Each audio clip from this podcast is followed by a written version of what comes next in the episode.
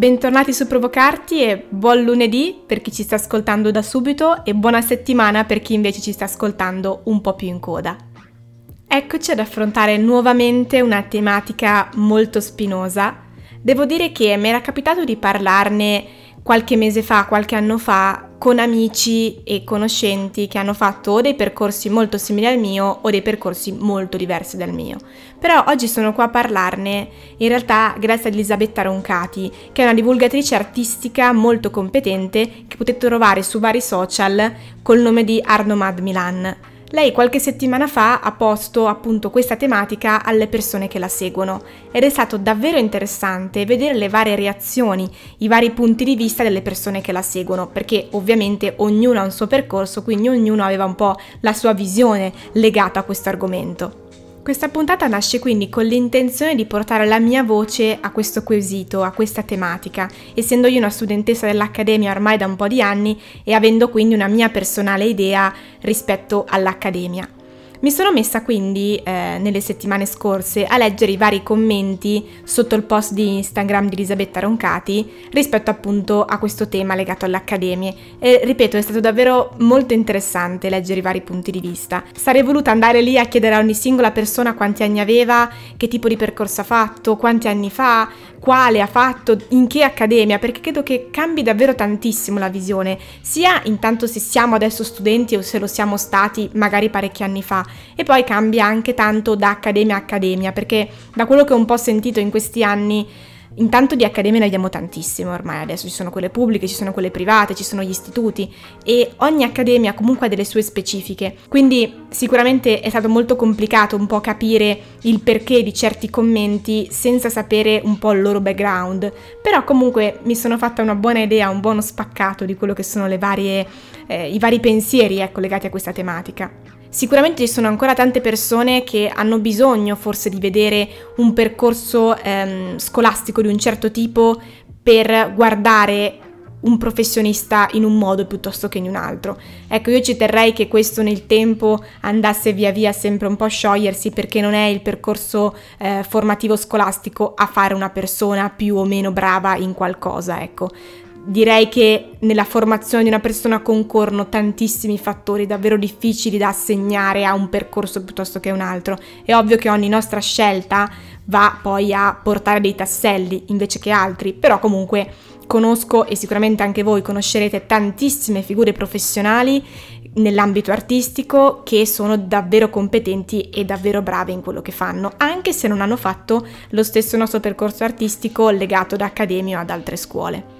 Se ci pensiamo nel nostro ambito artistico ci viene chiesto sì il curriculum perché comunque è una richiesta importante da fare ed istituzionale, però la cosa più importante è sicuramente il nostro portfolio alla fine, no? Foto, documentazione di quello che sono i nostri lavori, i nostri progetti ed è lì in realtà la parte sostanziale, quindi sicuramente il nostro dire no, non è vero, che se non fai l'accademia non sei un vero artista è sempre più evidente comunque perché se uno una cosa la sa fare viene preso anche se non ha fatto esattamente quel tipo di scuola lì direi e meno male che è così perché comunque anche il non avere o aver fatto un'accademia dipende davvero da tantissimi motivi. Dal post Elisabetta potrebbero davvero nascere tantissime argomentazioni molto interessanti, ad esempio ricordo di aver letto molte persone che hanno fatto un elenco di quello che per loro erano state le grosse mancanze all'interno del piano dell'offerta formativa. E su questo mi sono trovata in accordo quasi con tutti perché effettivamente in molti elencavano la mancanza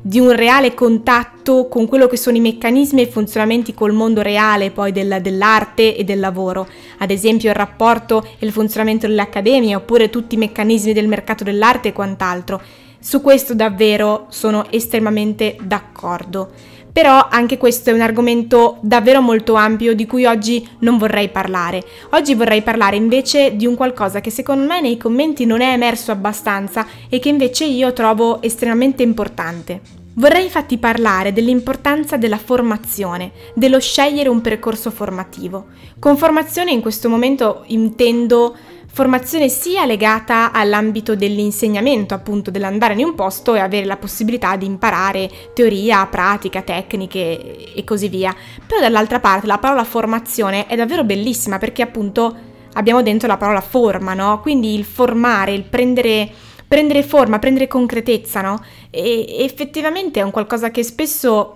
ci dimentichiamo di sottolineare, no? Il, l'iniziare un percorso artistico, in questo caso all'interno di una triennale in accademia, vuol dire dedicarsi tre anni tre anni di formazione appunto sia legati allo studio ma anche e soprattutto alla conoscenza di noi e di quello che è la nostra passione artistica e di capire come e se vogliamo farne un lavoro poi dopo, no? Alla fine quando si parla di arte la forma è un argomento che è sempre più che presente perché comunque lavoriamo con un qualcosa di concreto, di più o meno palpabile o comunque che si può vedere in qualche modo, ecco.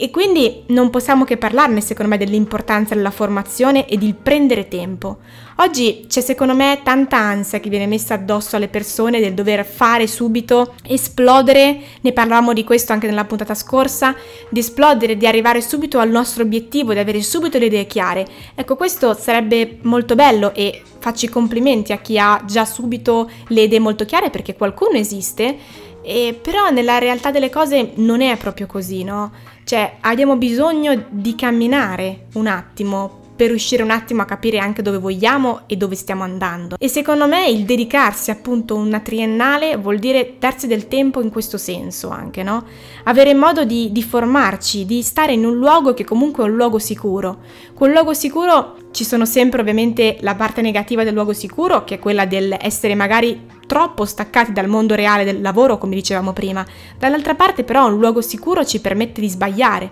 ci permette di fare degli errori senza delle grandi conseguenze, perché comunque sì, sbagliare un esame ci fa star male, però è pur sempre un esame, non è la fine del mondo, no? Oppure il confrontarci con delle tecniche di cui non siamo abbastanza competenti, rimparare, sbagliare, fare, rifare. Tutto questo è possibile quasi solo all'interno di un'accademia o comunque di un ambito scolastico in cui appunto l'errore è all'ordine del giorno ed è consentito ed è ok che ci sia perché come si dice sempre dall'errore poi si impara, no? Quindi quello su cui volevo soffermarmi oggi io è al di là di tutte le mancanze che ci possono essere nelle accademie,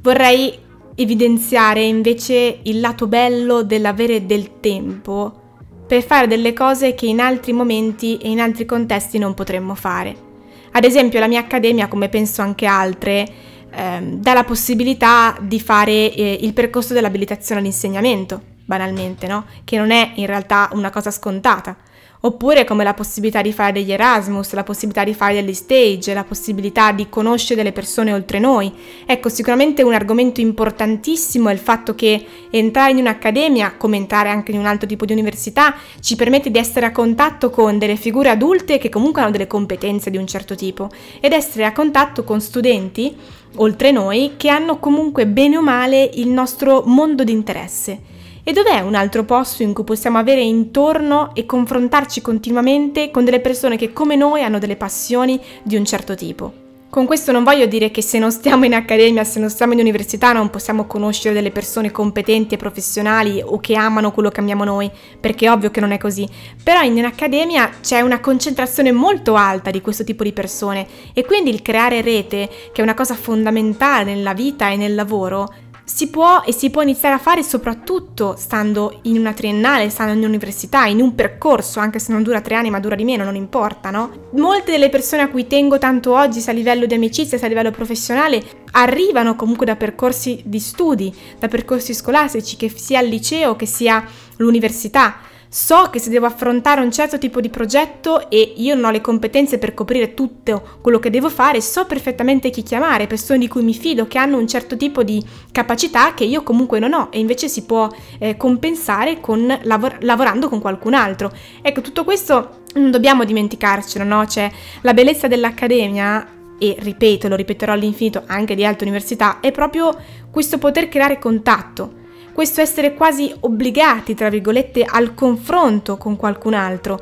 appunto questa possibilità di sbagliare, di, di, imparare non solo grazie al nostro docente, ma anche grazie al nostro compagno, no? E questo non è scontato e non lo troviamo ovunque, quindi ci tenevo davvero tantissimo a sottolineare questa parte, questa potenzialità. Andando quindi verso la conclusione, ripeterò il mio no, cioè non è vero che se non fai l'accademia non puoi essere un artista. Tutto dipende da te e come vuoi affrontare il tuo tempo. Se nel tuo tempo decidi, per un qualsivoglia motivo, che ci sta inserire un percorso di tre anni, ad esempio all'interno di un'accademia, ben venga. Se invece hai deciso che dopo il, il liceo, dopo l'istituto, vai ehm, diretto o per forza maggiore a lavorare in un determinato ambito, è un'altra scelta sicuramente, ma non che ha meno valore di fare l'università, assolutamente. Tutto comunque dipende da te, dipende da come ti approcci con quelle possibilità che hai intorno, perché appunto non potendo tutti quanti fare le stesse cose,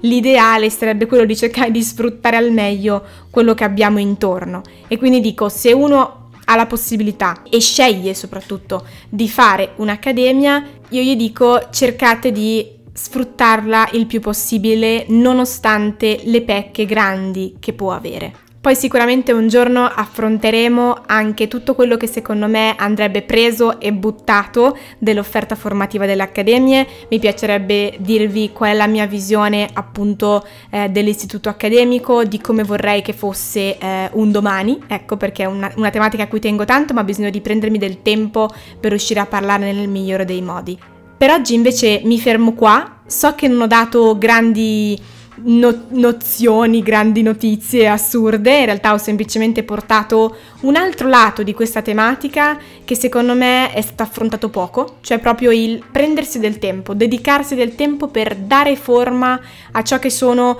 ehm, le nostre creazioni artistiche eh, o comunque prodotti creativi e allo stesso tempo dare forma a noi in quanto persone che comunque stanno crescendo. Ringrazio quindi Elisabetta nuovamente che un po' inconsapevolmente ha ridato carica a questo argomento. Quindi andate a seguirla, andate a guardare tutto quello di cui lei tratta all'interno dei suoi canali, scrive anche molti articoli per, per vari siti. E grazie di esserci stati anche oggi. Io vi ricordo che potete trovarmi su Instagram cercando irene.diliberto. Nell'ultimo post avete tutti i commenti a disposizione per poter scrivere quello che volete e mi farebbe piacere che mentre ascoltate la puntata ricondivideste nelle storie il momento in cui state ascoltando perché è sempre molto affascinante immaginarsi quando, come, dove, perché ascoltate le mie parole. Grazie di esserci stati, io sono Irene Di Liberto, questo spazio è Provocarti e ci sentiamo lunedì prossimo.